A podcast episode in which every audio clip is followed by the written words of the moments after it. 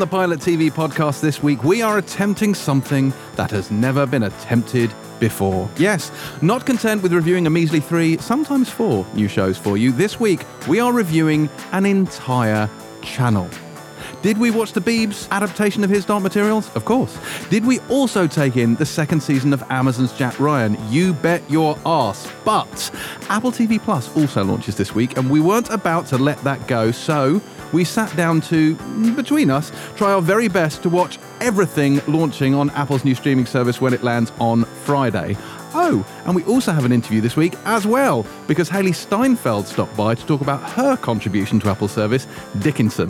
You didn't have plans for the next five hours or so, did you? No? Excellent. I'm James Dyer, and welcome to the Pilot TV podcast, a show that has neither eaten nor slept for the past five days as we pumped an endless stream of television into our eye holes. Joining me in my insomniac zombie state are two others who look like extras from the 33 episode of Battlestar Galactica. Excellent reference there. Uh, we don't have time for elaborate intros this week, though, or you really will be here all day. Instead, I will simply say that Boyd and Terry are both here, in body, if not in mind. How are you both? Good. Good. Good. Good. I should also caveat this by saying that perhaps this this uh, uh, sense of exhaustion probably more applies to me because I messed up. Yes, you did. I messed up. So when when being given access to the glut of televisual goodness that Apple hoisted upon us this week, I may or may not have neglected to check the air dates and therefore watched a load of stuff that we actually not only don't want to review this week, but literally can't review this week because it's under embargo. You utter doofus. So I watched a whole like raft of shows that are on Apple Plus, which I can't even talk about, and nearly killed myself doing it. Well, this is so. I'm I'm a bit um concerned about whether you fully grasp the concept of time because we got access to these shows at seven o'clock Yeah. Mm-hmm. last night. It is now two thirty six on Friday. Yes. What did you do? Did you like?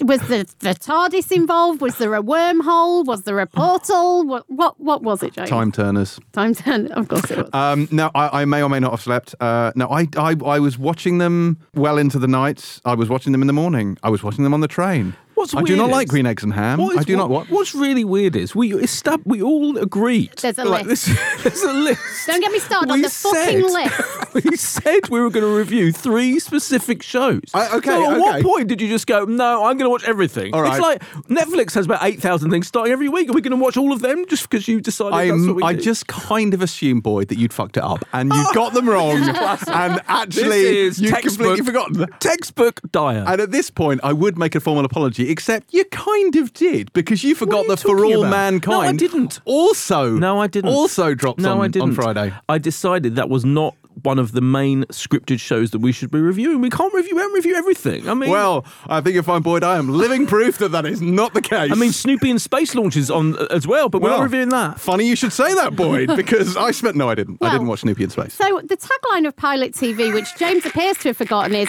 because you can't watch everything. Except James can. the whole point meant to be that this is a curation. James has copped the curation out of the window, decided to redefine what we're doing. Turned up this morning, oh, you haven't watched such and such. Yeah. And I was like gripping the desk, going, It's not it's not on the list. What about the list? James cares not.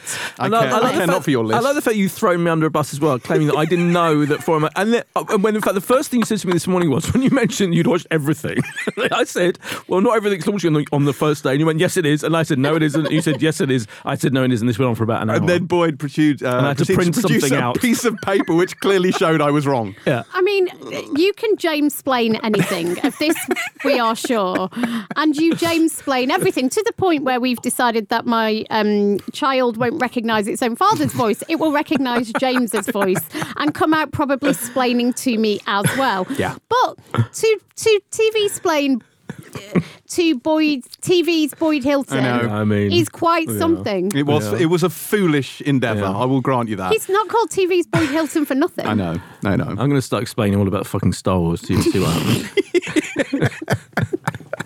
Right. All of that takes us neatly onto what we've been watching. You already know what I've been watching. Although I have made time to watch a load of other stuff as well, but we'll get to that. Boyd, what have you been watching? Well, I, I think we've shared a thing we've been watching, which is Dublin Murders. Because you, you said to me, we had this conversation earlier this week where you were like, I'm on episode seven. I was Yes. like, oh, I've got to catch up with that. caveat here, caveat here for anyone here, and that's everyone here because it has an idea who hasn't seen Dublin Murders. We are not about to No, no, drop no. any spoilers, No. so do not panic. No. There will be no spoilers. Correct. So I think in the real world, um, as this goes out, we'll be approaching week three. So episodes um, five and six. Yes. we're going out. So there'll be two left. Seven. But I've seen the whole thing. As have I. Fucking hell, it's incredible. It And really is. I think the the, uh, the the brilliant, brilliant, brilliant thing she's done, um, uh, Sarah Phelps adapting it from the Tana French novels, is to shove these two books together Yeah. um, and m- meld them into this extraordinarily twisted thing, and it is absolutely incredible. It just gets more and more. Kind of hectically insane Mm. It and does. intense, doesn't it? Um, so I just like, and I think in the end, I mean, we said this at the time, but casting these two, those two are so brilliant. Mm. And the shame if it is, folks, that that's it for them because this is no spoiler because the, the Tana French's novels are different detective characters Yeah. from this world, and so the next thing, well, presumably they'll carry on. Sarah Phelps will carry on adapting these books. It will be another character rather than these these guys. Mm. Um, so it's interesting from that point of view. But what a brilliant job she has done. She really has. And I think I think the decision it's it's curious. I mean, I totally see why she put those books together because, as you said, they, those are the books that concern these characters. Yeah. But uh, but it adds a whole new layer to this because it's it's a second mystery that takes place within the first mystery, which already has a mystery within a mystery. yeah. So it's not hard to understand why Lord Sugar's left scratching her head, going, "What the fuck is going on?" Yeah, although he's, if he just fucking concentrated, I don't know why I was swearing so much. Um, But a few people, a few people on Twitter have said the same thing because I tweeted, "This is absolutely hands down one of the shows of the year," and people were like, "I don't, I don't understand what's going on. Um, It's completely lost me." So I think a lot of people have struggled with it, Can I use that as a segue into what I've been watching this week? Because I and it's Strictly. Well, I heard what happened on the last episode of Strictly. Hi. So I watched all four of The Accident, which obviously last week what we talked On about purpose? on purpose. Last week we talked about how much we wanted to. Well, Boyd and I, Yeah. you were put off by parts of it. Um, wanted to go off and watch the whole thing. I did. Um, last weekend I went and watched all of them alone. Um, I don't know why that was relevant. had to had to be alone. alone. Leave me alone. Um, and I loved it. And I think part of what we were saying last week about it's not your typical disaster drama at all. It's kind of this Trojan horse for me. Um, and I'm not sure if that's part of the problem because the it aired the first episode aired last night. And Twitter, from what I could see, was really negative. There's Really? been a couple of stories Really? this morning saying it was slammed, it was attacked. Um, quite a few people who follow me, I was talking to them, they seemed to really like it. But there was there was a bit of a um, negativity that I was quite surprised by. And I think it is people were I think people were confused. There was a bit of negativity which I was quite surprised at, and I think it's massively undeserved. But I honestly think it's because when you see kind of the trailer and you see the publicity shots and it's Sarah Lancashire and do you know what I mean? And Joanna Scanlan, and you Yeah. go, Oh, I know what this is. This is your classic um, kind of uh, primetime drama, gritty, British, heartwarming, you know, triumph over tragedy, etc., etc. And it's not that at all. It's so complex and thorny, and the way it deals with domestic violence and community and all of those things, which I think is so not the easy route to take. And I loved the way Jack Thorne, who obviously wrote it, really kind of got inside that stuff. But I don't know how well that necessarily translates to everybody, and whether the people who maybe would have enjoyed it more felt it was for them based on what they'd seen so far. So I'm not. I can't, I'm trying to work out what people really didn't connect with. I still stand by the fact that it's absolutely fucking amazing, and the entire four together are just I, know. I watched the second episode and, and I'm carrying on loving it. So, uh, do people do people have issues with the domestic abuse storyline? or- People, so people were saying it's it's kind of not realistic. Um, the way the parents were behaving, the accents were bad, um, and the um, uh, likability of some of the characters seemed to throw people. The domestic violence stuff, I had a couple of conversations with people who were like, I couldn't watch it because of that, or I found that really difficult. Um, and that I think is understandable, but I think it's it, that shouldn't really put you off watching it. It's it's an incredibly realistic portrayal of domestic violence. I saw a few people going, "Why would she? Why, but why would she hook him? Like after he just attacked her?" And you're and and we, you know, that's what happens in domestic violence situations. Is the complicated nature of it. Anyway, I still say if you only watch one.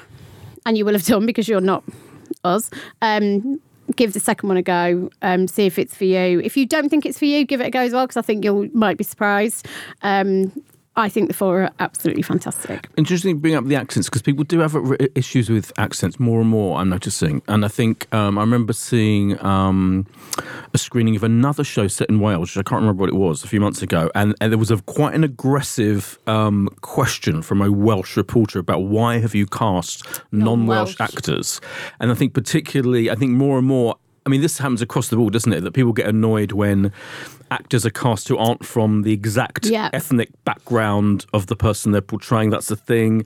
I mean, you know, I'm Jewish, and when non-Jews play Jews on screen, it, I don't give a flying shit. But having, that is different to other situations of a similar Yeah. nature. But I think if I, I don't know if I'm, I'm from Essex, I don't necessarily care if people are t- changing their accent to be. But I do think, but I notice it's a thing, and some writers are very much like, well, all these people are from the area where they're supposed to be from, and they're not pretending to do, be something they're not. But people think that is becoming more of an, of an issue. So it doesn't necessarily surprise me. Sarah Lancashire is clearly at front and centre not Welsh. Yes. But she did say um, that she actually spoke spoke in that accent in her real life throughout the various three or four months of filming. that she stayed in that accent even at home during Christmas. She said she was still so you know. I mean, she's trying her very best, is all I can say. And she's so brilliant. I think that comes down to, isn't it? When an actress is that incredible, she is so brilliant. At everything she does, and she's got a history of being in other Jack Thorne stuff. You can, of course, you're going to cast her in this big, big, incredible role, challenging Yeah. role, even though she isn't actually Welsh where it's set. That Yeah. seems fair enough. I I do much the same thing. In the future, I'm playing the role of a patronising bellend in something, so I've been maintaining this character now Yeah. for some time, Is as I this- may have. Uh, Very Hang on, convincing. is this method? Is Yeah, this you being yeah. method to This play me method. James Dyer? To That's play right. James Dyer? yeah, Doing a good job. Yeah. I'm really not geeky at all. There. It's, You'll, um, different. you uh, could win an Oscar. Yeah, thanks. That'd be good. Um, I haven't been watching that, obviously. I have been pressing on with Living with Yourself, which I'm enjoying a lot, and actually does, as Boyd said, get a lot better as it goes along. And I feel a little bit like they buried the lead with that show, Yeah. where they didn't really. Well, anyway, I'm not going to spoil it, but it's, it does get better. It's one of these things where if you enjoy the first two, definitely watch the rest because it, it picks up speed and uh, and becomes joyously glorious as it goes along, which is nice. Yeah, does, uh, yeah. For anyone waiting for the second instalment of Terry Watches Farscape, that will happen next week because we had all the shows to watch this week and there just aren't enough Which, hours. it was a very popular new slot I noticed on, on Yes. uh, Twitter. What we're going to do now is we're going to go through every single episode of all of the seasons, including the Peacekeeper Wars miniseries, and uh, you can do a live commentary. Oh God! Yeah, be good. anyway, shall we move on to this week's news? Who wants to start? Um, Modern Love has been recommissioned. I saw that. Yeah. Yes, it's Yeah. been recommissioned for season two. I'm very pleased about that. I read. A, did anyone see that piece that um, uh, seemed to be getting a lot of traction on Twitter, which was a really interesting take on kind of the representation and some possible diversity issues in that season. No, I didn't see that. So there was a piece doing the rounds on Twitter this week um, by a writer called Nyla Burton, um, who wrote a piece for Zora Mag about the exclusion of women of colour specifically from um, Modern Love because I think there are African American men in, in the whole season, but not women. Um, and she was writing about how it reflects kind of the exclusion of women of colour off screen. Um, and I thought it was really interesting because it hadn't even occurred to me, and that kind of made me feel pretty awful. I have to say that I hadn't really noticed that. And I think the question she poses is, you know, is is modern love really only for white women and and telling the stories of of white women's relationships which i thought was a a really fair point and it but it does seem to have had a bit of a mix i mean we were a little bit mixing it on Yeah. other than james james the uh the the pure-hearted romantic That's that right. is That's right. You're just the problem is you're just too cynical and dead inside. That's that's your problem.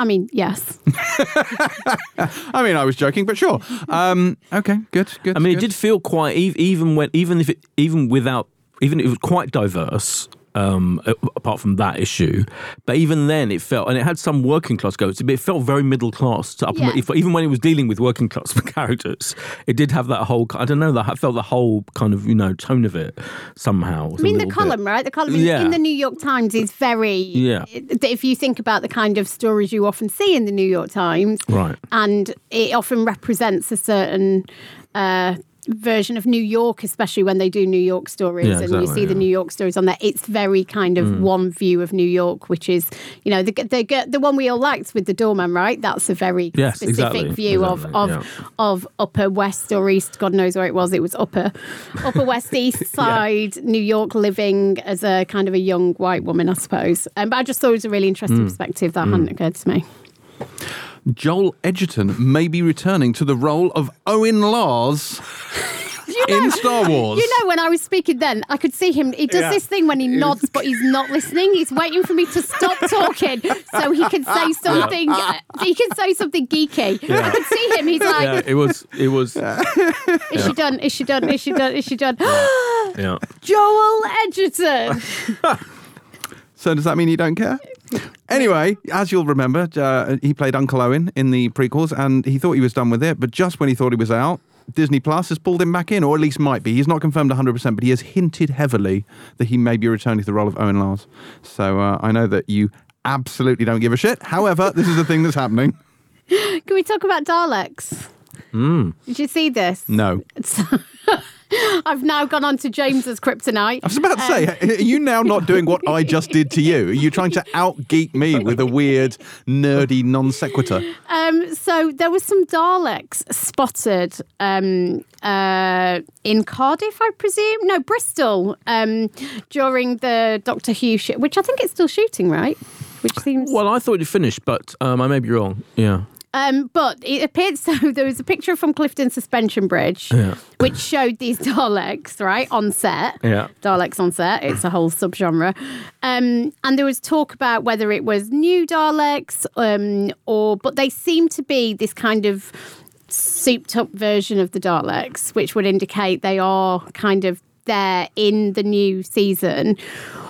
Which would be amazing. I mean, you know, as much as you like the kind of the um, introduction of new villains in Doctor Who, still nothing. And actually, if you know your Doctor Who, nothing inspires fear in the Doctor like the Daleks. Like the Daleks are, are, the, are the people, people, not the people. Daleks are the things which, of course, have struck the most Yeah. fear into the Doctor over the years. So I think to have Jodie's thirteenth Doctor facing off against the Daleks would be amazing. Because there was one Dalek, wasn't there, in Yes. in the first her Yes. first series, um, a solitary Dalek, But this and that was is- bad enough. This yeah, is the slash good enough. Yeah, yeah, yeah.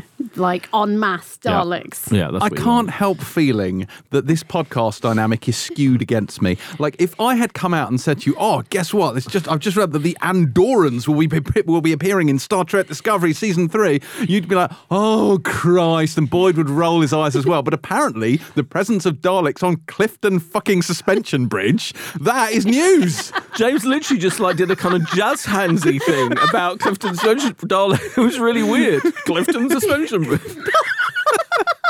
But isn't the weirdest part of this entire thing that you don't like Yes, Doctor that's Who? the That's weird 'cause thing. it's shit. It's not. It's like everything about is. it. It has every marker of James Dyer, and yet you inexplicably hate it. I'm unpredictable. That's one word for Yeah. it. So, back to good things. Game of Thrones Joseph Mawle, who you may remember played Uncle Benjen, uh, is going to be joining Amazon's Lord of the Rings show, the show that Boyd is most excited about. so, so that's exciting. Benjen Stark, he's going to be playing, wait for it, hang on, a villain named Oren. Okay, here's the question. Yeah. Do you actually have an opinion on that piece of news? Oh well, I liked Uncle Benjen, I like Lord of the Rings, and I like Game of Thrones. So it's there's three things, three things I'm broadly positive towards, uh, bundled together in a single news story. So yeah, I'm saying so. Fair enough. I'm more excited about the confirmation of um, Michaela Coel's new show. Do you know about this? So Michaela Coel's new show is called January 22nd. Um, she's written it. She's going to star in it. And they've announced other cast members, including Paapa Essiedu, who's in Kiri, um, and he's a great actor. Adam James, who's in Dr. Foster. Um, but the best thing about it all, and I kind of knew this show was going in this direction. So this is Michaela Coel, who's most famous for Chewing Gum, um, brilliantly funny um, show.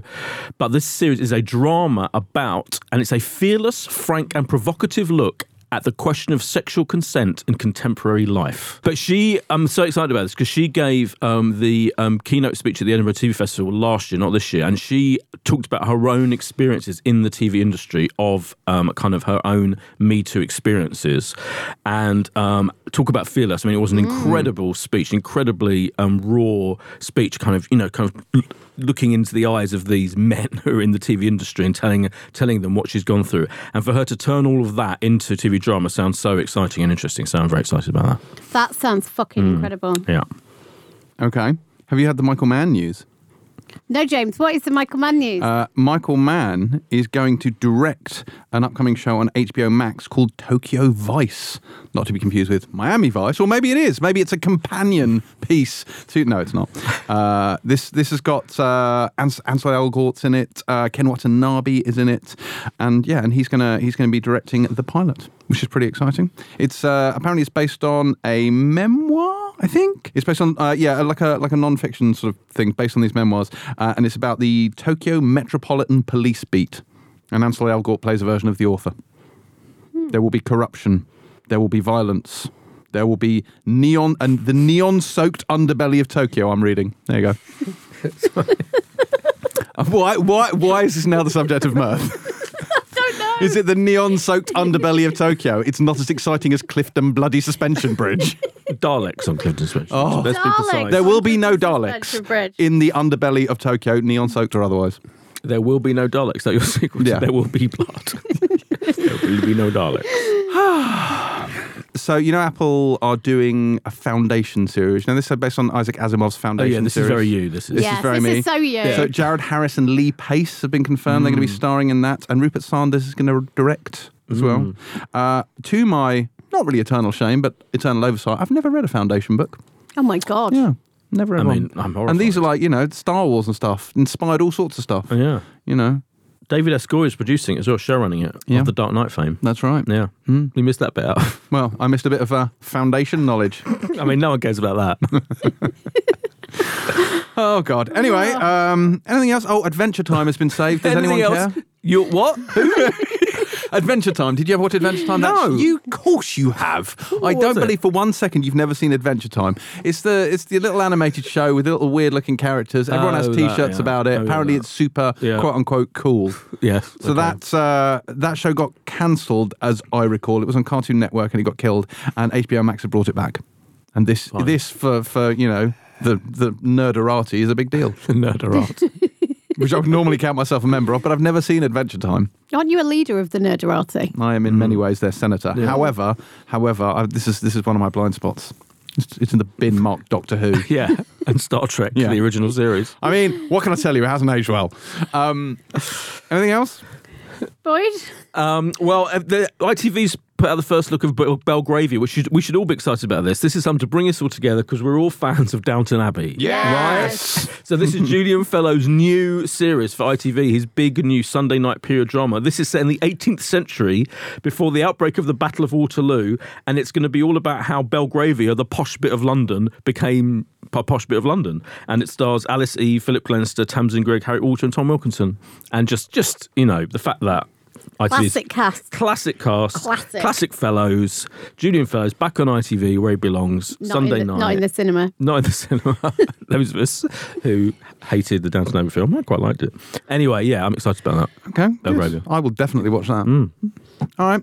And that, I suspect, is it for news. Unless there's that's something else you want to bully me about. Anything? No? Bullying? Excellent. Let's It's move a on. Big word. I'm, I'm aiming that at you, boy. oh, okay. oh, really? Um, before we go on to this week's reviews, it's time for a guest. She is the Oscar nominated star of True Grit and appeared in Bumblebee and The Edge of 17. She is, of course, Hailee Steinfeld.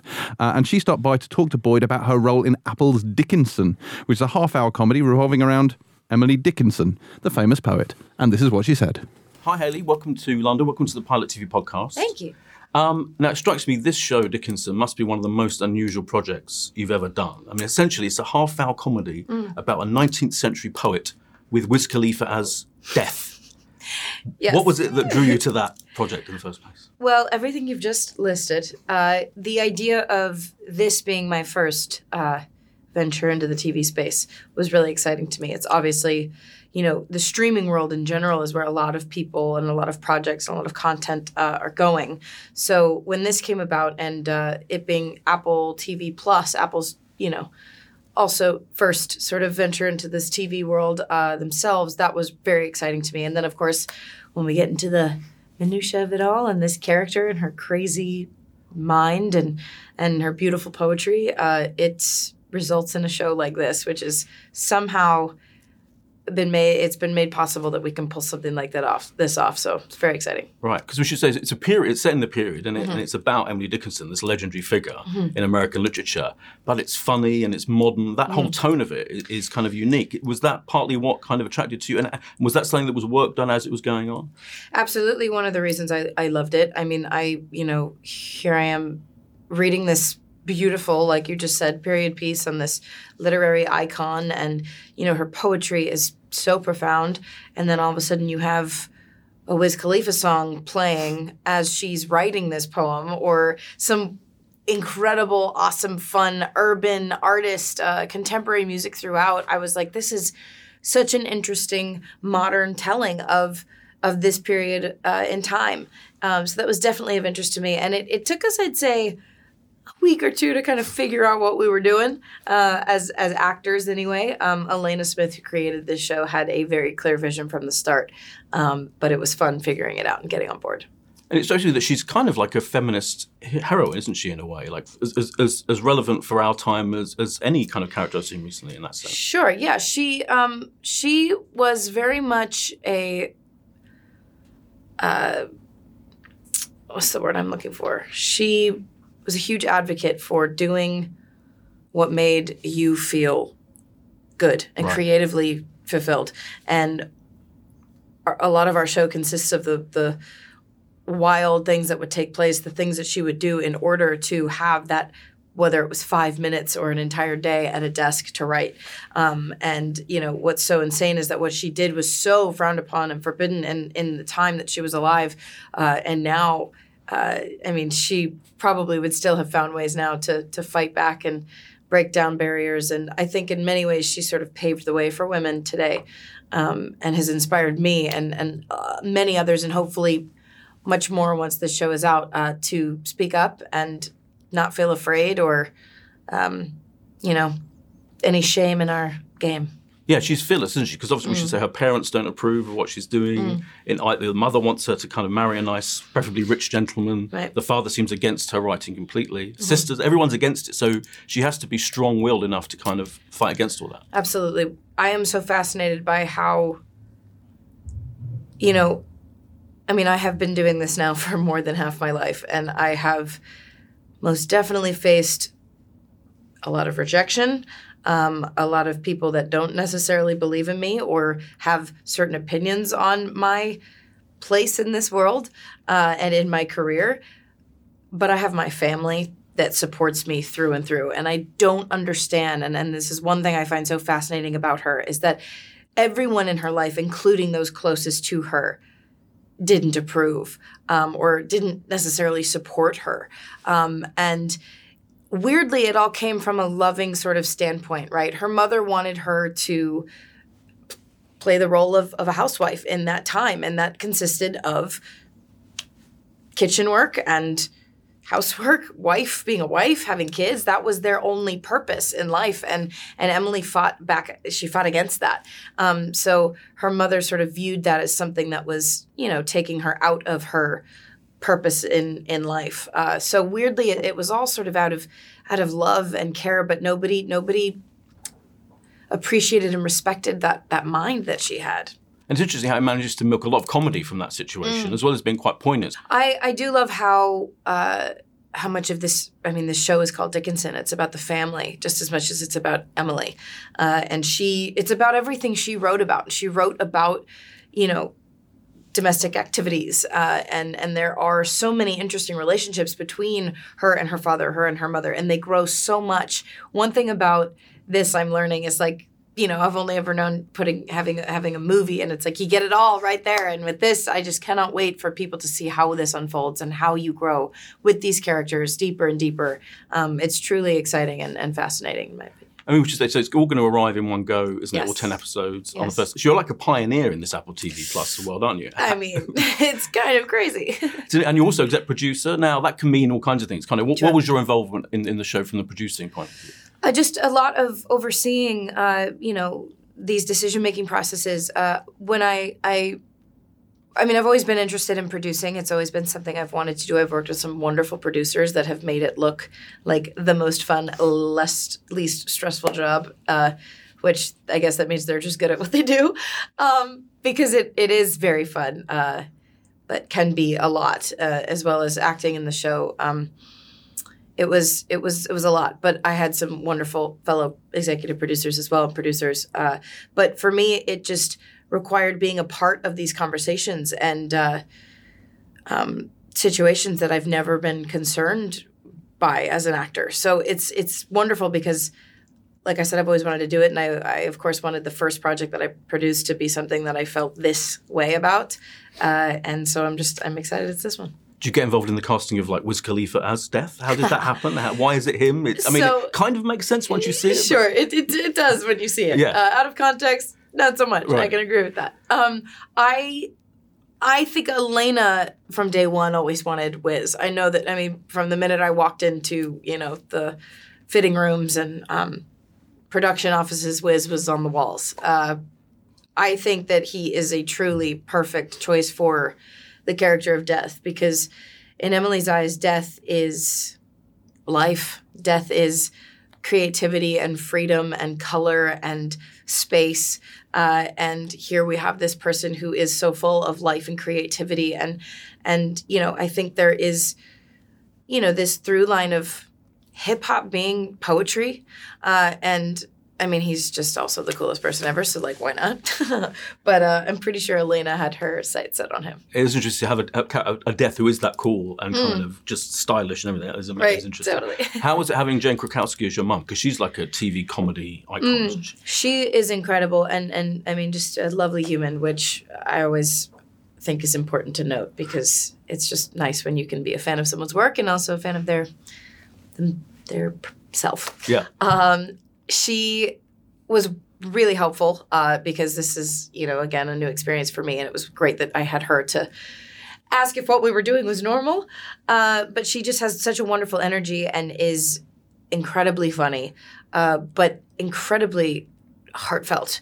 And I think a lot of the comedy in this show comes from the tragedy and the reality of, of how, you know, heartbreaking a lot of these scenarios are.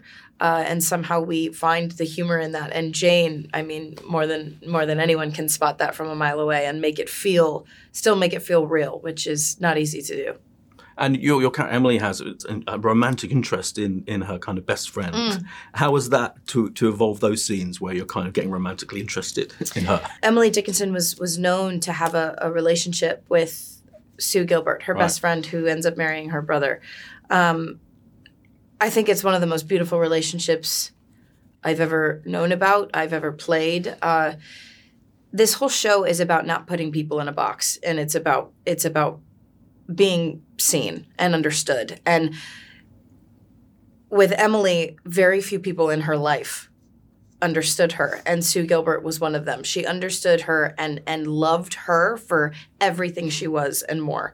And that, you know, it was just this beautiful love affair that they have uh, that they had have in our show had in had in real life. Um, and it's amazing to read through a lot of Emily's poems that were said to be written either to her or about her. Um, it's truly a, a beautiful relationship. It does feel very real that relationship. Like, it feels very kind of unforced and kind of natural. Yeah, it's, it's interesting.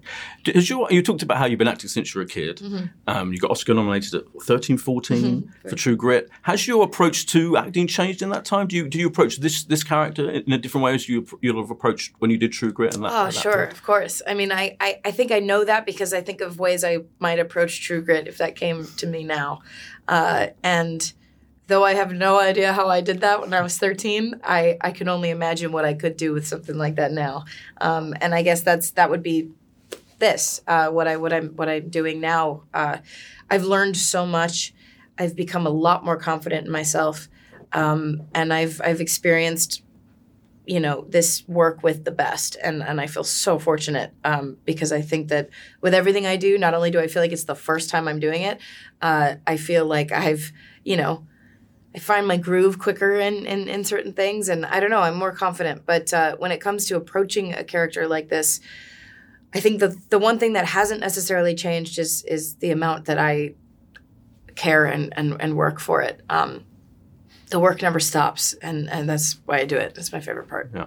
Uh, as we said, you're, you're pioneering Apple TV Plus along with people like Jennifer Aniston, Oprah Winfrey, all these people, and you were big at that launch event. Weren't you? At the Apple- Yes. How was that to be mingling with your fellow Apple TV stars? I mean, so surreal. uh, To Yeah. be honest, just uh, what a what a an amazing experience to be up at the Apple Park in Cupertino. First of all, um, and sitting through what we sat through up there, the launch of of all of their new products and announcements, and to be a part of that. I mean, this this feels like you know we're a part of history, but to be in the company of none other than Oprah, Jennifer Aniston, Reese Witherspoon, um, Jason Momoa. Uh, there are so many wonderful people, and I have to say, there really did feel like a just a common love and respect for everybody, and, and everybody wants everybody to to be happy and do well, and uh, it just it feels like a a little family in a way, which is a pretty cool thing to be a part of. I- Actually, having seen the other shows, I feel like there's one of the things that seems to link them is like a creative boldness and freedom about them. And None of them are what I expected from them. Oh, at great. all, really. Have you watched their shows? And what, I have what- not. No, okay. No, but I I will be November first. right. And in terms of, as you talked about the streaming TV, TV now is as much the world of creativity, isn't it, and creative freedom as, Right. as film. Maybe even more. Do you feel that way, that this is the space where the real creativity is happening? Is that something you want to carry on working in? yeah, I, I it's it's kind of crazy how how uh, I mean how everything has evolved in general, but just from when I started working in this in this business, and I'm working alongside people who've been doing it twice, if not three times as long as me, uh, and and there have been so many changes made. But I think it's exciting. I think that you know. Come November 1st, this specific platform will be so easily accessible to everyone around the world. And there's something about that that's pretty incredible. Thank you. Thank you. That was Hailee Steinfeld. and Dickinson, like the wave of other Apple TV Plus shows, hits the service when it launches on Friday, the 1st of November. First up this week, we have a very anticipated show. This is the BBC's adaptation of Philip Pullman's His Dark Materials, which stars Dafne Keen as Lyra Belacqua and, and takes place in an Oxford of demons and zeppelins, and, and there are armored bears that come into this later. It's a, it's a whole it's a whole thing. This is this is one that I think fans of this have been looking forward to for a long time. Incredibly popular books adapted into a film so terrible it basically sunk a studio. so you know, not to say there's a lot riding on this, but there's a lot riding on this one. I would say, Boyd, Yes. were your materials suitably dark? they were. Um, yes, I am a fan of Philip Pullman's uh, books, and um, I think I first, I think we, I was, I used to do a show with Simon Mayo on um, radio where we'd read two, two books every fucking week. We have to read two. I know it was a lot, I tell you. And one week, many many years ago, we did. Um, I think pretty sure it was the first in his Dark Materials trilogy. When we reviewed it with Philip Pullman there in front of absolutely bizarre the whole setup. Um, and I remember thinking how brilliant the book was because he wrote these books not in, not in a, not aimed at a particular age group. You know, even though they end up being kind of young adult slash family friendly slash children's friendly books. He just wanted to write about an, a kind of alternate version of our world with a kind of very Victoria, Victorian element because he was very into that just culturally. He wanted to write about um, how all this might affect a young woman and um, and that's what he did. And then it ended up being a massive phenomenon, a massive global, worldwide best-selling trilogy of books, mm. kind of second only maybe to Harry Potter in terms of cultural impact. But he never really intended that to happen. He just was writing about wanting to write, to and they did with huge themes: religion, mm. you know, society, the law, justice, Soul, existence. soul. So all of the characters we now have these demons, which are their kind of soul reflected as, an animal that accompanies them wherever they go. Um, the the story is set up whereby Lyra has been dropped off at an Oxford college, which is again a kind of another world version of Oxford College, by her uncle Asriel, um, played by James McAvoy. And now that bit, by the way, is taken from a recent book by Philip Pullman's, not in the original trilogy. La so Belle up- Sauvage. no, um, Oh, the, the- Book of Dust. The Book Book of Dust. That Um, is- that is the same thing. it's- no, I think that's the first. Book of Dust is the series. Belle Sauvage is Oh, the okay, first installment. The All Secret right, there you go. Commonwealth, of course, being the second installment. Anyway, Right. never Anyway. tried to outsplain me, boys. Anyway, so um, she's been brought up by these professors. Her uncle's goes exploring to find out what this mysterious thing of dust is. There's a whole group of people who are kind of like these old dudes who, who are basically the establishment, and they're doing various invest, doing investi- investigating very strange things.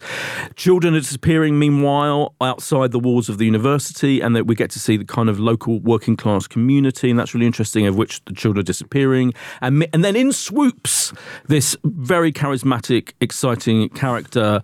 Um, Played by Ruth Wilson. Wilson, thank you.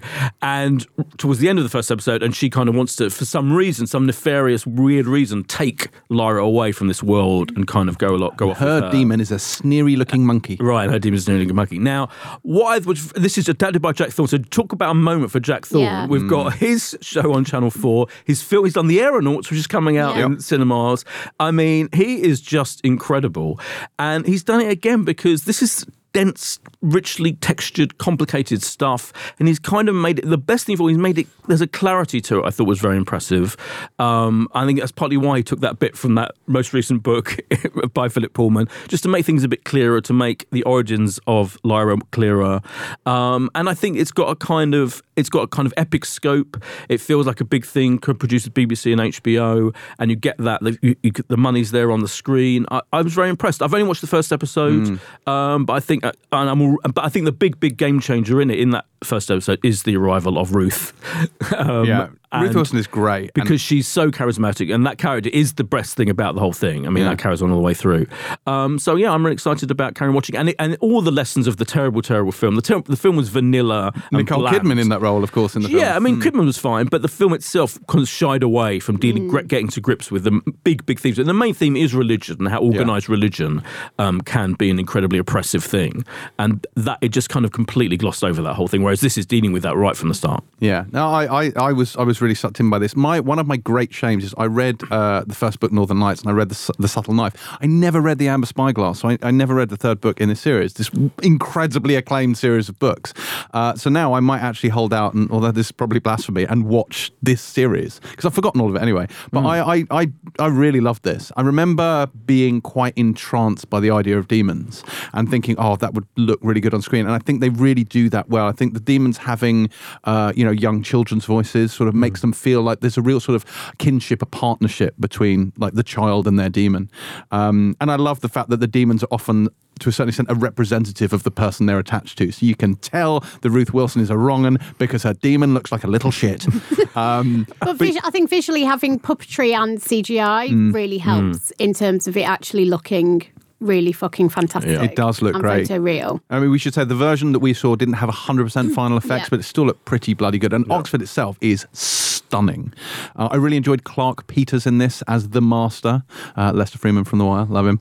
Uh, that was great. I love the whole idea of, you know, like that sort of academic sanctuary that, uh, that, that they're protected from this sort of theocratic order, the magisterium, by, you know, by virtue of being an institution of learning. Uh, it's a really dense mythology. It's got beautiful world building. And I mean, there's a reason why these books have been so successful. Uh, and it's it's certainly not I don't think anyone called this necessarily unadaptable, but it was certainly it's an ambitious adaptation. But it looks like they've done a really good job with it. So I would I would definitely recommend this. But they did the world building and still made it accessible because it will shock you to know that I haven't read these books. I am shocked. yeah. Um, There's not enough misery in them. there's, there's not really up my street, but um, uh, having seen the film, which felt bloated and kind of baffling, and the, obviously the effects were terrible. it, it did everything that that didn't do, and it it felt, from what I know of the story, faithful, but still. Um, a appropriate for the medium. So a there's a benefit, right, of eight hours of storytelling, but obviously segmenting it the way they do. Um, but it didn't feel so dense that it's completely impenetrable. Um, there was a, a, a little bit of exposition at the beginning, um, which I'm never, ever, ever a fan of, but I don't know any other way you could have done Yeah. it because you need to set that universe out. It looks incredible from the get go. The, from the opening shot, they the world they've created, which I think was sh- shot part in Oxford, part on sets um, at Bad Wolf. Um, it just looks incredible. The detail is absolutely phenomenal. Dafne Keen, who I absolutely adore, I think in Logan she was just remarkable. She won an Empire Award um, uh, for Best New Actress a couple of years ago. She's a complete firecracker in this, but Ruth Wilson, I mean, Yeah. she it's just Yeah. it's just her absolute moment. I just think she's absolutely phenomenal. What I did enjoy is that they didn't neglect the drama. So actually rather even though it looks epic rather than hmm. kind of scale and bombast, what they really focused on, which again I think is Jack Thorne being Jack Thorne, is the drama and the detail of the drama because it was actually in places quite leisurely, which I was surprised about because you expect that first one to be so concerned with world building and filling everybody in that you go blah, blah, blah, blah, right through to the end. But there was a lovely rhythm to it that I think um, did feel quite leisurely in places, but not rushed, and that's helped with it not feeling dense and not feeling impenetrable. Um, so. I really liked it. I mean, not as much as you two, because you know demons and shit. Yeah. But you know, You wait till you get to the armoured bears. Um, yeah, Lin Manuel Miranda pops up um, Yes. halfway through. We have to wait to episode four now. Yeah. just FYI. But yeah, it's it's. I was really like it is a bit leisurely, but then by the end of the first episode, you realise actually they've got through a lot of stuff. Yeah, I think because because it, it, it sort of it revels in its setting. Yeah, and I quite think right. and, Yeah. I, and, and I think yeah, it deserves to because it's Yeah. just it's glorious spending time with these characters in this place. Uh, yeah, it's it's a magical little story. I really really like it. Looking forward to watching the rest. magical of that. little story, A, magical little story. there's- There's nothing little about it. I mean, sure. That I mean, it's a magical, huge story. Okay. It's a magical, whopping, great, Sorry massive behemoth of a story. Thank you, Boyd, for size-splaining to me. Um, that, of course, drops on BBC One. It begins on Sunday, November the 3rd at a time I don't know. Eight o'clock. Eight o'clock, says Boyd. Eight o'clock. There we go. Up next, we have season two of Tom Clancy's Jack Ryan on Amazon, which once more sees John Krasinski as uh, as Tom Clancy's super spy, uh, and Wendell Pierce as his old boss, who makes a, a triumphant return in this one as well. Um, this this show, I must admit, when when the first Jack Ryan season came out, I mainlined this in I think two days. I, it's just it's one of these things. I think Clancy nails this with the books. They draw you in with these labyrinthine stories, and they are real page burners. And I think what they did really well with the first season of this is they managed to make that work on screen. You, it's just must watch another one, must watch another one, had to see what's happening. It properly is sort of episode to episode TV. And I've only managed to watch the first one of, of the second season, but it, it's doing the same. I'm, I'm I'm already obsessed with it after one. Uh, I love it. This one this one takes uh, Jack to Venezuela, and it involves mysterious tankers, unauthorized satellite launches. Oh, all the good stuff. Terry, by the look on your face, I'm saying this wasn't so much a Patriot game as the sum of all your fears. God, I mean, oh, I mean, okay, look, this was never going to be my natural thing, right? And I did not watch season one. Um, I love John Krasinski, and he is so such a, to me, a counterintuitive choice, which makes him interesting. I understand the setup they're going for mainly because in the catch up they do at the beginning, there are some zingers from the first season just to fill us, you know, people in who didn't watch the first season or forgot all about it. There's a beautiful line from him where he goes, I can't go to Yemen, I'm an analyst. And then He was, it's true. and then another beer goes, try to look what look like you know what you're doing. I do know what I'm doing. God, tell your face that. I mean, like it's they they're That's of- awesome dialogue. the amazing bit where it's like, um, oh yes, he's the suit who's not used to being the action guy, and the and the trick is they're making the action guy. I get the everyman thing, right? The everyman kind of accidental hero who is actually super likable, and he is really likable. Everybody's really likable. Like the characters, they give as much prominence to as the action, which I really appreciate. Uh, Noomi Rapace is in this. Was that no? That didn't do it for you. it was, it's fine. It's fine. David Aceveda from The Shield makes an appearance. It's, it's fine. Right, it's fine, says Terry. Good stuff, Boyd. Was it fine for you? I, I do like it. I, I watched the film. I, I, it's it's. I, I really like spy thrillers. I mean, I'm a doesn't? huge James Bond fan. It is like a, a kind of James Bond, though, is it? well, It's like Dave Bond. It is Dave Bond. It's yeah, Dave no, Bond. it is Dave Bond. It's James ah. Bond with a bedraggled suit and a, and a, you know, and he can't do his tie up properly. Yeah, and that's kind of what makes it good. Yeah. Really, I It- get it that is- that's the point, Yeah, but, you I mean, know. it, it, you either yeah. I mean, I fully embrace it, and I think, and it does make it. I mean, the last Jack Ryan film, which was with Shadow Recruit with was Chris Pine. Yeah. Chris Pine was so pointless. Yeah. And, and that was like Chris Pine was such a kind of banal, bland version of the mm. character. I think they've learned their lesson from that, and I feel this is kind of this has got a point to it, which is you know what would happen if you plonked this just normal desk job guy in the middle of Caracas and when he's being shot at by terrorists and and he has to deal with Noomi Rapace and who knows what she's up to. And so I kind of it is I like that stuff and I mm. do and I think it's very well done for what it is. I think it is you know it, it, the, the the storytelling is good. It, it is like it's just basically like an eight hour you know Tom kind of- Clancy Tom. Clancy Tom Clancy th- film, but with, with you know with production values of the best of of Yeah. those films really. Bear in mind, like apart from Shadow Recruit, all of those films are great. Like Hunt from Red October. Oh, yeah, no, I love the Games, films. No, oh, absolutely, Danger. 100%. Sum of All Fears with Ben Affleck also does that. He's quite new to the job thing and does it really, really well. Yes, I was going to say that's what I was saying. The last one was the worst one, the Yeah. only bad one. The rest are pretty good films, and so this is kind of right. We're doing we're doing what needs to be It- done. We're telling these stories, and it's and if you like that kind of thing, I think it works. I do feel it's slightly weird that Krasinski has signed up to this whole thing. Like he's, they've already commissioned a third season, and he can do anything, couldn't he? Right now, it's like he is, you know, like he, super powerful figure, and he's doing and he's spending it must be a long a lot of time doing three seasons of this. Yeah. I like it as I do, but I know what Terry means. It doesn't feel essential. No, and that's that's what I struggled with. Yeah. Is there is so, in in this genre in cinema, there's such exciting stuff happening, and if you think of just about action generally, like all I kept thinking about all the way through was, can I turn this off and watch uh, Mission Impossible Fallout? Would that be all right for the eighth time? Would that be okay? Like, Oh. Yeah, I can see that completely, Because the character's fine and the action's fine. It looks really slick and it looks really good, but there was nothing about it where I could cling on to it and go, "This is why I must keep watching this one." Hmm. Yeah. And I think in our, especially with all, you've got so much amazing telly and so much, so many amazing characters, and the every, and I understand the point of the everyman thing, but it also made made him for me a little bit like boring because he isn't Hmm. an everyman. I want I want them to be sexy and cool and hard and difficult and do you know what I mean? Yeah, Like yeah. Hmm. he's a he's a such a lovely guy. See, weirdly, I disagree on that point. Like Mission Impossibles, I love those, but they are certainly the the more recent ones. They do action like nothing else on earth. But I think the action comes first, and the kind of espionage storyline feels like a secondary. Oh, yeah, point but I'm all right action. with that. Whereas with this, it's the other way around. But with this, it's like, how is it playing out? What is the mystery? How does it go? You know, how does he navigate it? This.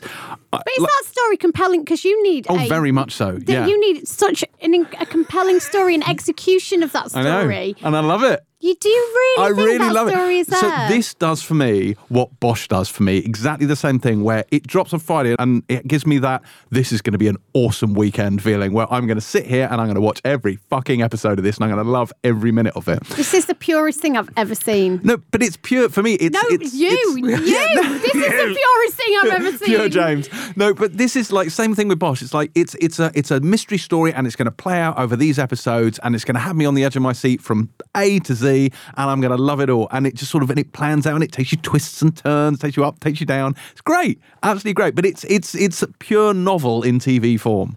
Um, so it's like in the same way that you might burn through a Tom Clancy novel in a weekend, I'll burn through it on my Amazon. That's how I feel about SVU. Yeah, yeah. I mean, Oh, good God. SVU, famous for its long, arcing, intricate storylines. But you you just described a formula, right? You described what sounds like a very comforting formula where you know exactly what you're going to get, and you know exactly how it's going to be plotted, and the kind of arc you're going to go on. And I'm with you on But that. But no, see, that's the opposite. The thing is, with this, I genuinely don't know where this is going to go, and that's part of the fun. It's taking me to Venezuela. What waits for Jack in the jungle, Terry? I don't know. Do you? Oh, God. Anyway, watching watching James getting excited about it is actually more exciting I than watching it, Yeah, and can I like just, it. I can mean, I just say this makes me want to go back and reconsider yeah, it, yeah. and I never will. Yeah. But kind of Yeah. the joy it's brought to oh, you so is much joy. real. So much to joy. the Twitter person who said I sit on the fence, Terry Hastings. I mean, you're right. Yeah, I mean, compared to James, I feel I'm sitting on the fence because I don't like it that much.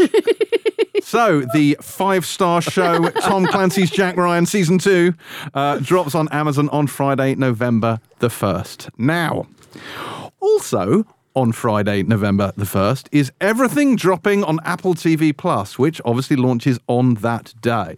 Uh, so, we have waded through the launch shows, the scripted launch shows. We haven't done Snoopy in Space. Does that count as scripted? I suppose it has a script. We haven't done But the kids. We haven't done Snoopy in Space, or there's something else. an There's- elephant yes, film? something about elephants on something about elephants. I left the elephants. I thought, you know what? Life's too short for the elephants. Um, right, okay, but let's begin at the beginning with the morning show. This is Apple's big hitter. With more stars than you can shake a news anchor at. Uh, not least of all, Jennifer Aniston, Reese Witherspoon, Steve Carell, and Billy Crudup. It also has Jack Davenport, who wanders in at one point. um, this is the story of Aniston and Carell as the Richard and Judy of American television. Except this is this is where my cultural Piers touch and points Susanna, are. if Who you- the if hell are were- they? Who the hell is that? Oh, that's, Holiday. that's Good Morning Britain, isn't it? Yes. Okay, good. See, see. Well done. I'm hip. I'm cool. I've got the four one one. Anyway, um, Say I've got the four oh, one 411. one. I'm quoting ten things I hate about You you. are, but it's the funniest thing ever. Because what you're saying? Because I am basically the dad from Ten Things I Hate About You. Yes, you are. And you're not going out and getting jiggy with some boy. I don't care how dope his ride is. I am five and a half months pregnant. It's a bit late for that. You make a fair point. Daddy. This has gone off the rails. right. Anyway, so they are Aniston and Carell are the Richard and Judy of American television. Yes, yes, they are. I will brook no argument. Except we begin as Carell is fired for sexual misconduct, throwing a spanner in the works for America's mum and dad. And then there's Reese Witherspoon, who's a regional conservative correspondent who goes viral after an outburst at a protest and soon finds herself whisked away to the big leagues and nipping at Aniston's heels. Terry, was this a BBC breakfast for you or Piers Morgan doing the other one? Well, I don't need to uh, cover off any of the plot because James just did the entire thing. But It's um, all about Eve with microphones. Let me just say, I I'm going to start by saying I have really missed Jennifer Aniston on telly, and I've really missed Steve Carell on telly. Christ Almighty! By the end of it, I was like, why has Jennifer Aniston done no amazing telly since Friends? Like seriously, and and her, I have a big bee in my bonnet about her film career and how she's not necessarily got the roles she deserved, and actually some of the roles that I think she's really good Roles. in. Roles. Roles. She's she's kind of been. I think she's so underrated as an actor. I really, really, really, really do. Um, so I'm just going to say that from the get go. I loved this, unsurprisingly. It so perfectly articulates the dynamic and the power struggles of morning TV, which I think we find difficult to kind of understand in this country because it is BBC Breakfast and it's Piers and Susanna and it's, you know, it is what it is. In New York, morning TV and in America, and it's always filmed in New York, morning TV is the biggest TV of all. The salaries at play, um, the ratings at play, the money on the table. And it's this incredible world of backbiting and sniping and people getting stabbed in the back. Like the the page six column in the New York Post every day when I lived there used to be full of like gossip about somebody doing somebody over and somebody having millions taken from their contract. Like it is such a rich world that it is absolutely ripe for this kind of um, show. Now, it's it is as you say about these co-anchors Mitch and Alex played by Steve Carell and Jennifer Aniston it opens as he's already been fired and she's finding out uh, amid a Me Too scandal and it essentially threatens her position on the show. It threatens the show. Is this going to be a point where they get in either a completely new team, they reboot it? You get the sense that Jennifer Aniston's um, character has kind of been off the boil for a while, and they've been looking for a reason to do this. And it, in some respects, it's kind of a, a, a really interesting examination of power and, and Me Too. Um, but it's also about the responsibility of journalism, about the future of journalism in an era where social media means everybody with a phone is a journalist. What is citizen journalism in all of this? What is the role of all of that? You've got the gender dynamics of that kind of world. Um, and in the background of all this, you've got Reese Witherspoon's character, who I greatly enjoyed, I have to say. She is a gobby, difficult, volatile, um, passionate local reporter who's clearly got herself in hot water over and over and over again. Ends up on the morning show because a video um, she did where she was at a coal mine protest went viral, um, and you can you can obviously see where this setup's going to go.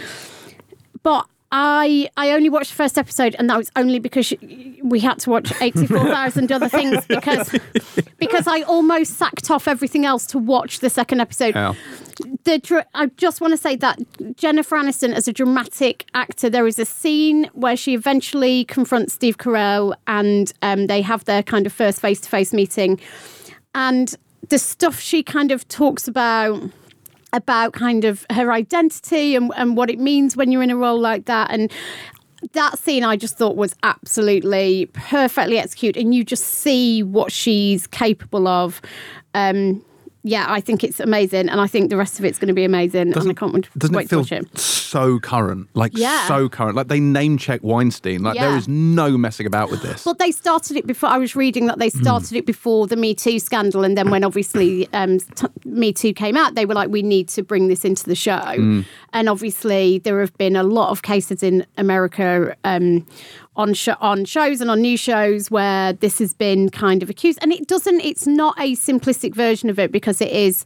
It's relationships where there's been a power imbalance as opposed to assaults. We're talking about cases where there have been relationships where there has been a distinct power imbalance and it's about harassment and it's about abuse of power. And those really nuanced issues, which are kind of much more trickier at the heart of Me Too, because Steve Carell is this kind of raging um, m- force of masculinity who can't understand why the world has changed. Why has mm. the world changed? It was okay 20 years ago. Why is it not okay now? And what he does really convincingly is really displays that kind of lack of understanding and re- and what I and his complete incomprehension about what has happened and why it's happened. Hundred percent. And I mm-hmm. just think he he's not a, a kind of a stereotype stereotypical. Stere- I think he's, Stereotypical? I think he's not a stereotypical. he's not a stereotypical villain at all. He's he's a man really struggling to make his way in this reality. Who at this point, and I don't know if this will change, can't comprehend that he's done anything wrong. But I think that was a really valid point to make because there is an absolute contingent of people who just think this is all liberal hysteria and it's always been fine, so why is it not fine? And the lack of understanding that this isn't acceptable. And actually, it's not like it isn't acceptable now. It kind of was never acceptable. It's just Yeah. taken a while for people to notice. Um, yeah, I really like this. I like that they tackled the fake news aspect of it as well. You know, as our token representative of fake news in America, I feel qualified to say that. I thought it was fantastic. I, this was perilously high on the bell endometer of mine, but Oh, yeah. but but I, there It's were enough. succession-esque in its- Almost, in, in almost. its litany of bellends. But there was enough for me to latch onto because I mean, there's there. I mean, there's real bellendery. I, bel- uh, Reese Witherspoon's character, when she begins, I felt would be two dimensional bellendery, but actually she's a lot more layered than that, and I found that character much more interesting. And um, but when she she has a, a sort of a big uh, conversation with Jennifer Aniston's characters, I thought the amount of things going on in that conversation that were unsaid was quite extraordinary. And this is funny. And I remember Boyd when you first saw this, you were like, what we expected this to be when we heard it announced was a half hour comedy about a morning show. This is an hour long drama about a morning show. And to me, you know, more than anything else, this this felt a bit like a, an almost spiritual successor to the newsroom, like I Aaron Sorkin's say that, newsroom, yeah, which I fucking love. Uh, and obviously, this doesn't have Sorkin's gift for poetry and motion and dialogue, but uh, but it also and it and it, and it dials a little bit back on the sort of whimsy and the stuff that, that Sorkin often brings as well. The smugness. but, but the smugness, yes, that's it. It dials back on the smugness, but there is humour in this and there's levity Mm. in it, but it's dramatic and it has a lot to say and it's brilliantly acted and it's so compelling. And exactly as you say, Terry, when this got to the end, I was like, if I didn't have another twenty, possibly thirty hours of television to watch before I go to bed, I would have watched all of them. I really would. Yes, I uh, I was so shocked that it wasn't what I was expecting it to be, which was, as you say, and it was never. And I just completely assumed from the start, as soon as Aniston, Carell, Witherspoon, a show about breakfast TV in America, oh, it's going to be an out-and-out comedy. Mainly, that was my main um, idea of what it was. And it's not that at all, as you say. It is. It is at the very least a dramedy, um, mostly dramatic, and it is very much hot button, hot topic. Me too. Looking at that, foregrounding that very interestingly right from the start. And actually, and it, it also reminded me of broadcast news. And there's, there is no greater um, compliment for me. I love broadcast news. It's one of my favourite films. It's such a brilliantly real depiction of this, as you say, this world of incredible competitiveness um, in American broadcasting. A little bit Studio 60 as well, another Aaron Sorkin thing, which I preferred actually to to the newsroom. I think. Did you? Well, Studio yeah. 60 was more light-hearted. The Oh, newsroom yeah, got a but- little bit po-faced. But as as Terry says, the uh, it's it's interesting. Jennifer Aniston and Reese Witherspoon are exec producers on this project and have been there from the start. And what if you look into the history of it, what seems to have happened, I think I'm right in saying, is that uh, the dude who was originally going to be the showrunner ended up not being the showrunner. Showrunner, and it's now mostly run by women, including Mimi Leder, the director, Mm.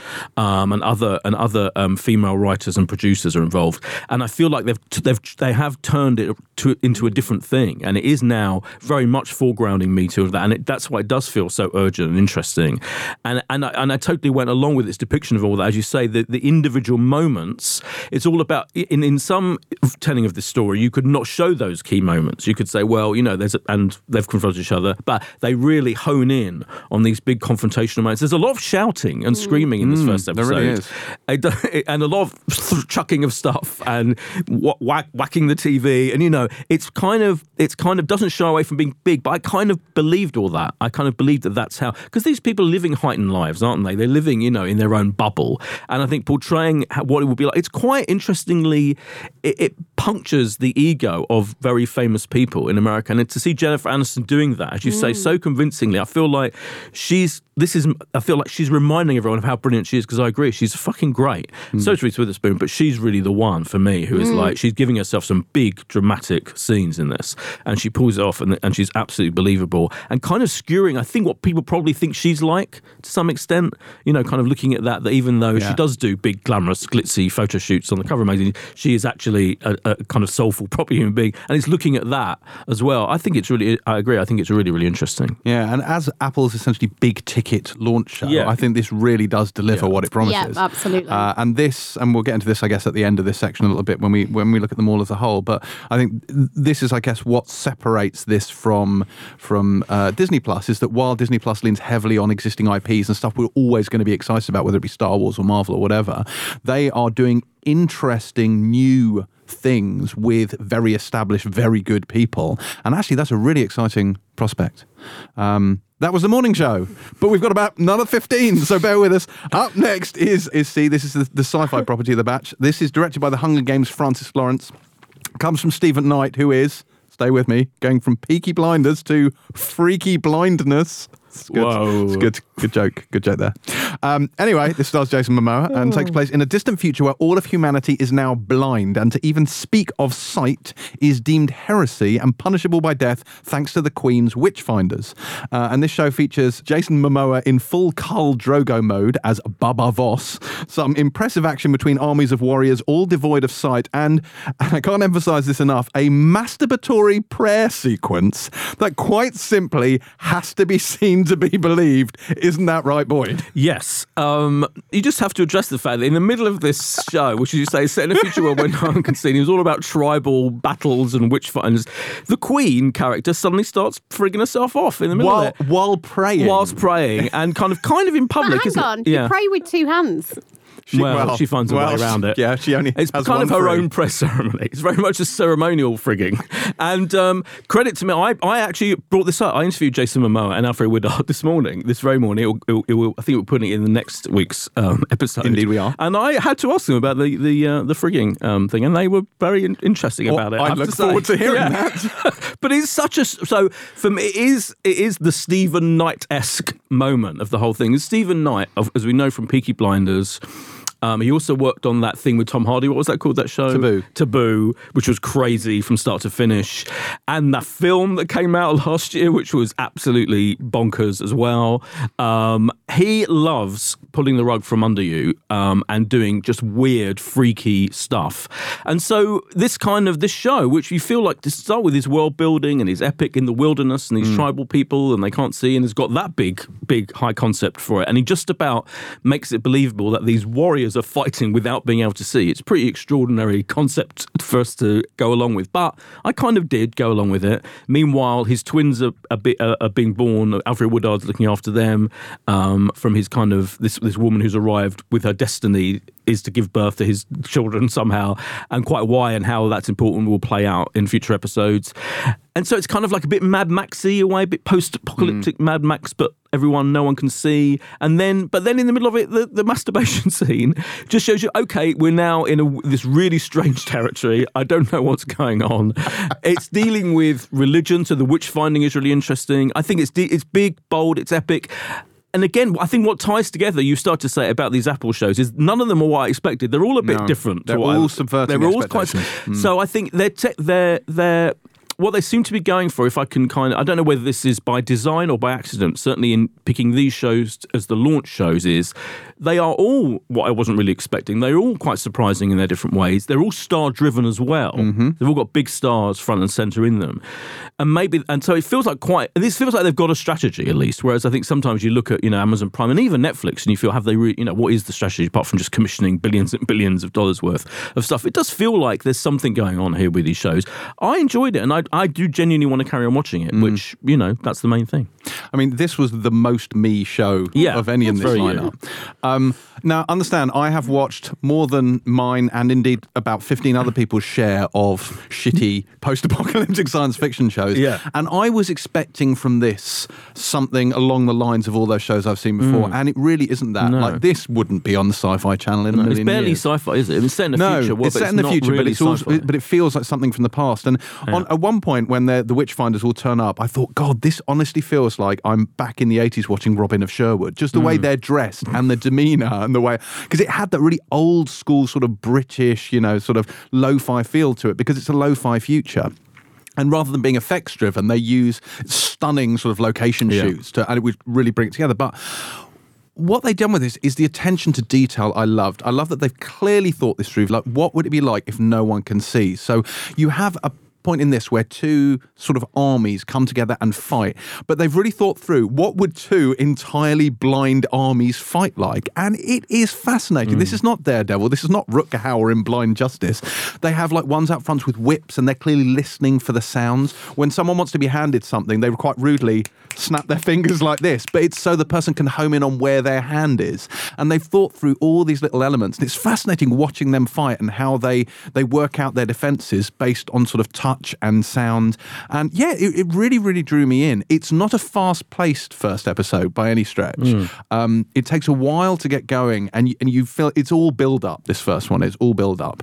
It's it's fascinating to see where this is going and see the sort of the strata that this society is sort of is built on because Jason Momoa's is there. They're a small village, an outlying village, but then you've got this sort of central, almost civilization run by this masturbating queen and her witch finders, and the way they work in and name um, old tech, so plastics and metals have certain names for, and the way they um, obviously they only identify these things by touch. So and they have they and they smell the air and taste things. It's just oh, I just thought it was great. I had loads and loads. Terry's looking at me like I'm a lunatic. Yeah, I love Terry, texture of There's this. no way Terry's watching this program. No, of course she won't. She would absolutely hate it. But I, I think this is really, really good. I'm fascinated to see how this plays out. So I will, I will absolutely be watching these.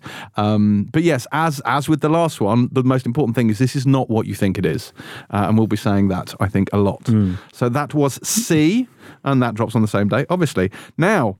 Third up, we have Dickinson, which is, if anything, the opposite of the morning show, which we thought would be a half hour comedy, as in fact an hour long drama. Dickinson, I just assumed, would be an hour long tedious drama, and it is not that. So, this is Hailee Steinfeld's take on the famous poet, and one that is not a worthy drama, but instead a half hour fizzy pop bubblegum comedy that includes, among other things, spectral horses, the personification of death sporting a nose ring and top hat, a gag about Japanese horror film Ringu, drum and bass on the soundtrack, and many other things, uh, many of which include being the hallmarks of, uh, of sort of teen high school movies, uh, only with added literature.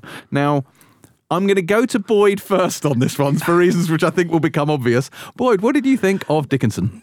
Well, not just anyone um, dressed up as death. Wiz Khalifa, as I'm sure you know, James, is a big American rap music star. Ah, yes, Lo- love that whiz. Um, and uh, along with Hailee Steinfeld, you've got Jane Krakowski, who's, you know, a kind of iconic American sitcom Yeah. actress, 30 Rock, etc., as her mother, as a very disapproving mother who's trying to set her up with a, a rich man. Any rich man will do. Um, she, meanwhile, is is is in a kind of, she's, she's in a gay romance with her best mate, Yeah. um, Emily Dickens, which is actually what happened in real life, by the way. Um, I feel it, it is, again, as we keep saying now, it's it's so not what I was expecting. It is. This feels like a domestic sitcom about Emily Dickinson. Yeah. And it's kind of silly. Crazy as Cra- that sounds. As crazy as that sounds, I like the audacity of it. Um, the tone is kind of all over the place because it's, as you say, it's quite happy to do stupid jokes about stuff that didn't happen. very anachronistic. Very anachronistic. Anachronism jokes. That's the word I was looking for. I couldn't think of that word. jokes about stuff that hasn't happened yet in history. anachronistic, um, and quite basic kind of jokes about you know the, the, the parents disapproving of her being a being a writer and all of that. And it's quite the, the characters are a bit stereotypical as all sitcoms deal with really. But I thought it was fun and I enjoyed it, and I enjoyed Wiz Khalifa's death. There's a really weird scene though. So just as you think, okay, I've got a handle on this. This is a this is a broad, fun sitcom about Emily Dickinson with David Gordon Green. I think is interesting. So he's the director, and he, of course he he can do Pineapple Express and he can do some very arty farty film at the same time. So, but then interestingly, in like towards the end of this first episode, just as I thought I got a grip on it, and you know I knew what it was, and it was an anachronistic sitcom and quite silly and funny. There's a scene at the end which is just completely bizarre and weird. And I'm not going to say any more than that because of spoiler. um, so I liked it. I'm sorry, I liked it. Terry, you loved it too, didn't you? Okay, so I should say that I watched this twice, and I watched it twice because I had a very strong reaction when I watched it last night, and I slept on it. Sent Boyd an email that just said "oh," and then and then thought, "Do you know what? I need to watch it again just to make sure. Um, so here's the thing, right? So. And we should say it's created by Alena Smith, who is incredible, who wrote on The Newsroom, who's a producer and writer on The Affair. Um, she is really interesting on Twitter. I really, she's a playwright. I really like her stuff. I just want to say that. I really like her stuff. I expected to like this. I did not like this. So it is trying to be transgressive. It's trying to do something really interesting and modern and um, kind of subversive with a existing mythology around a female writer. That should make me all in by its very nature. But I think it's nowhere near as transgressive as it wants to be. I think it's confused about whether it actually wants to make a point or not, because it kind of occasionally it makes a lot of very heavy handed points about women and writing and gender and stuff. And then the other times it's so flippant and silly. And I understand those things can coexist, but I think it never settles between one and you kind of want it to do something. I think you can still have a half hour sitcom that has a real meaning, a, a, a punch at the heart of it that is fundamentally real and means something. Um, a lot of it's very on the nose. The stuff about the disapproving parents, about being a female writer, about you know trying to be married off. She famously said and she didn't marry, and she famously said she never wanted to marry.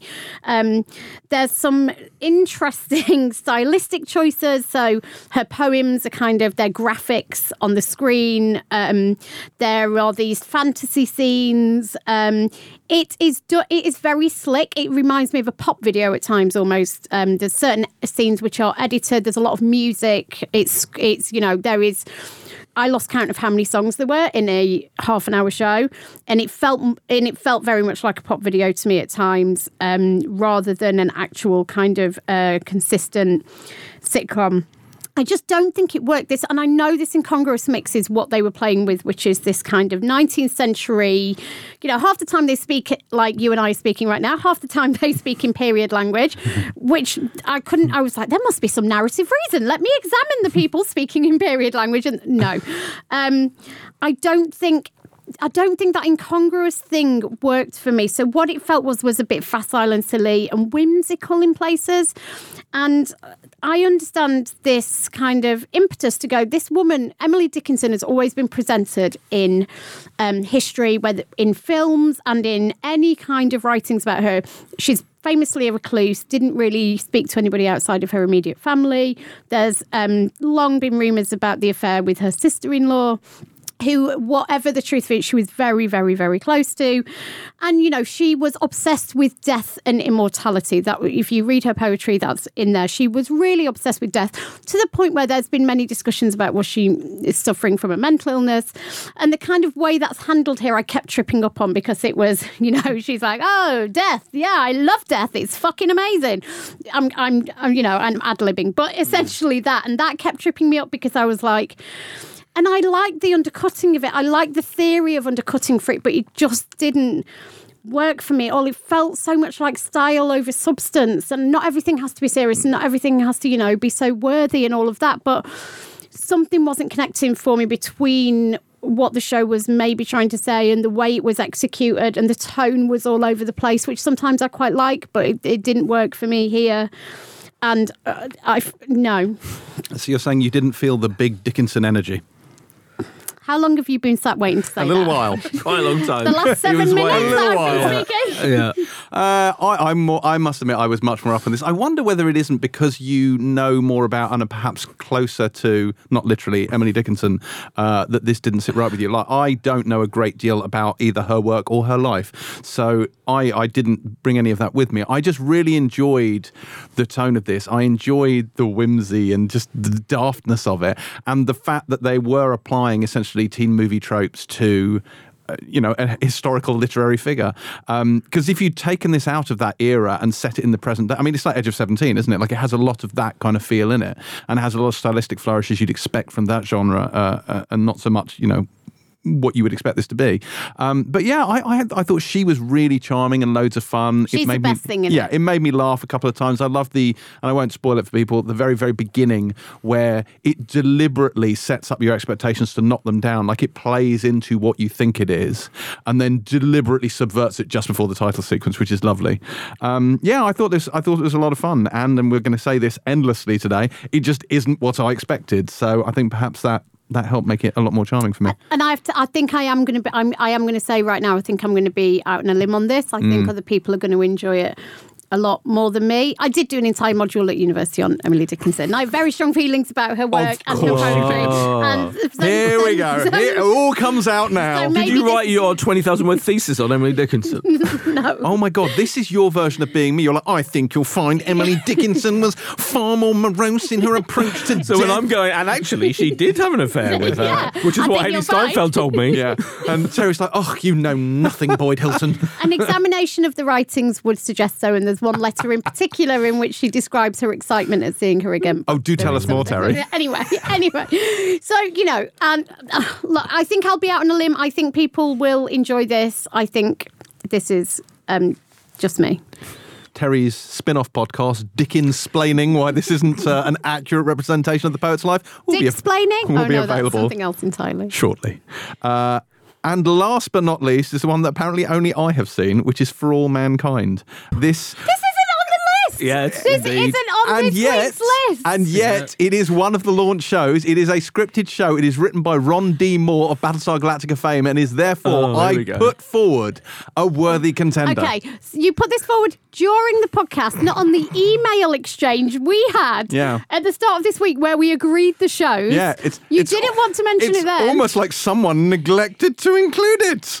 Well, um, your your sudden rule that we have to review every single thing on every channel. I mean, it's, All right. Admittedly, that is not the rule we normally apply to this podcast. However, in this particular instance, I did think it's worth. So, As, um, as James decided to review the show alone, not tell Boyd or I, or and deviate off the agreed list, why don't you take it away, James? I'm going to keep this really, really super brief. Um, are you though? No, I am. I'm going to keep this very, very brief. Uh, so, so this is from Ron D. Moore, and it takes place. It's an alternate history show, and it takes place in a world where uh, the Soviet Union beat the U.S. to the moon. So it's, it's set in the 60s, and as a result of the Russians being first on the moon, uh, the space race kind of never really ends, and it kind of plays out from there. Joel Kinnaman plays an astronaut, and weirdly, it's it's an odd thing to watch so soon after having seen First Man, because it it's tonally very you know it's very similar in, in the period that it depicts. Um, but this is an alternate history show, and I found it quite slow. I'm interested to see what I would I'd love you guys to have seen this actually, because I struggled with it a bit. There's lots of Joel Kinnaman being moody in a bar because he wasn't the first man on the moon. There's a lots and lots of sort of "We are America." They actually have the line in the script, "Failure is not an option," which made me roll my eyes quite heavily. And it does take a while to get going. It does get there in the end. There's a very tense finale to this. It's got a, it's got a builds up to a, a large sequence towards the end, which is, uh, which is very, very engaging. And I enjoyed that a lot. But up until there, I think I struggled with this a little bit.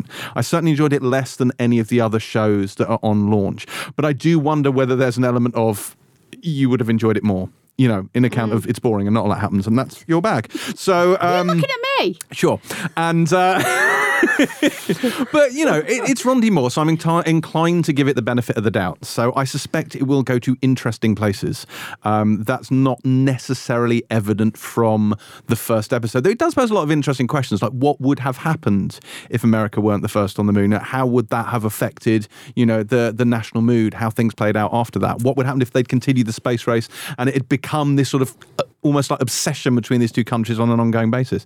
Terry's looking at me like, "Is that interesting? I don't think that's fucking interesting." just like, oh, thank God somebody's finally thought to have that hypothetical conversation. Are you kidding? I don't know. Alternate history shows are always fun for that for that reason because it's just like it's a what would have been type thing. but I don't that's know. been like explored a million times. What would have happened if America wasn't first on the moon? Has it? It's not exactly like novel. Is it? Where? Where has it been explored? I'm, su- I'm sure you are absolutely right. Um, they've explored everything. It's probably in a comic, hasn't it? Like Red Son, but like Red Moonlander. anyway, so that's for all mankind, and that also drops. I didn't love it, but you might. And that's Apple TV Plus. So, what are your uh, what are your thoughts on the new service, which launches on Friday for the? Is it four ninety nine? I want to say. Yes. And do all these episodes drop at once? Um, no, it varies. I think um, Dickinson's all dropping at once. Mm. I'm not sure. I think the morning show might be three, and then I think they might be parceling out. A That bit. makes sense. Yeah, so it, it will vary. Yeah, and then there's more shows, some of which I've seen, uh, rolling out over the Yes. next couple of months as Yes, the well. M Night Shyamalan Yes. thing, which you've seen, which is embargoed until it comes out. I we can't. don't know. We I don't cannot know. speak of it. No. So I've got a question. for 99 a month. Yeah. Um, how many shows does it launch with? I think seven. I would say. Yeah, it's Oh. these ones that we've talked Yeah. about, and there's the Elephant Show, and there's Snoopy in Space. and a couple of other Oh. kids shows. Yeah. yeah, and for, Oh. yeah.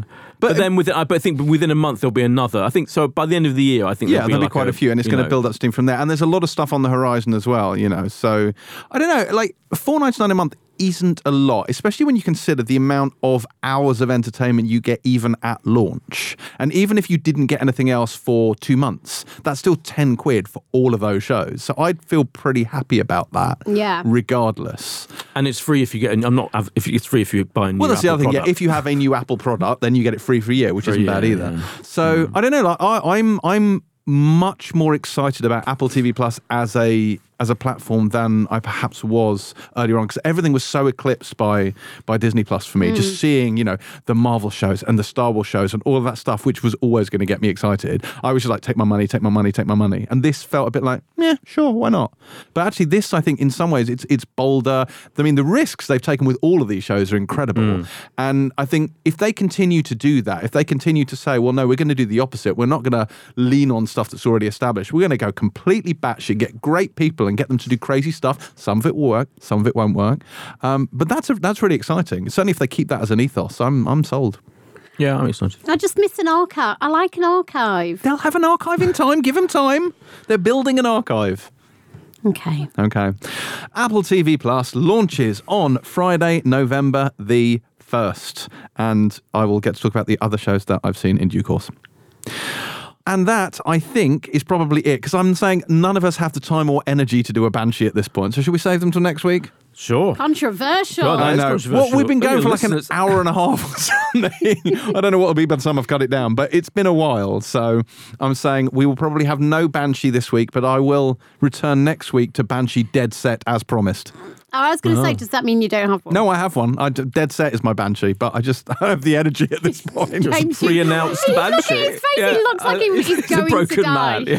so my my Dead Set Banshee can wait till next week. Charlie Brooker, if you're listening, uh, you can look forward to that then.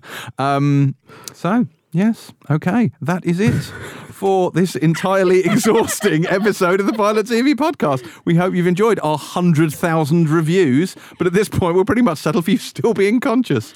Uh, as ever, we work for stars, so please give us a bunch on iTunes. We are also all over Twitter and Instagram at James C. Dyer, at Boyd Hilton, at Terry underscore Y. Of course, Terry's actual handle on Instagram is different to her one on Twitter, but I cannot be bothered to say them both. So go on one, and I'm sure you'll find the other.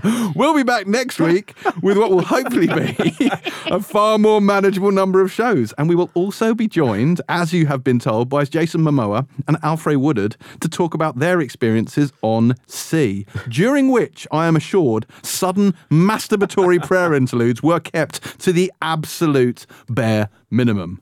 Pilot out.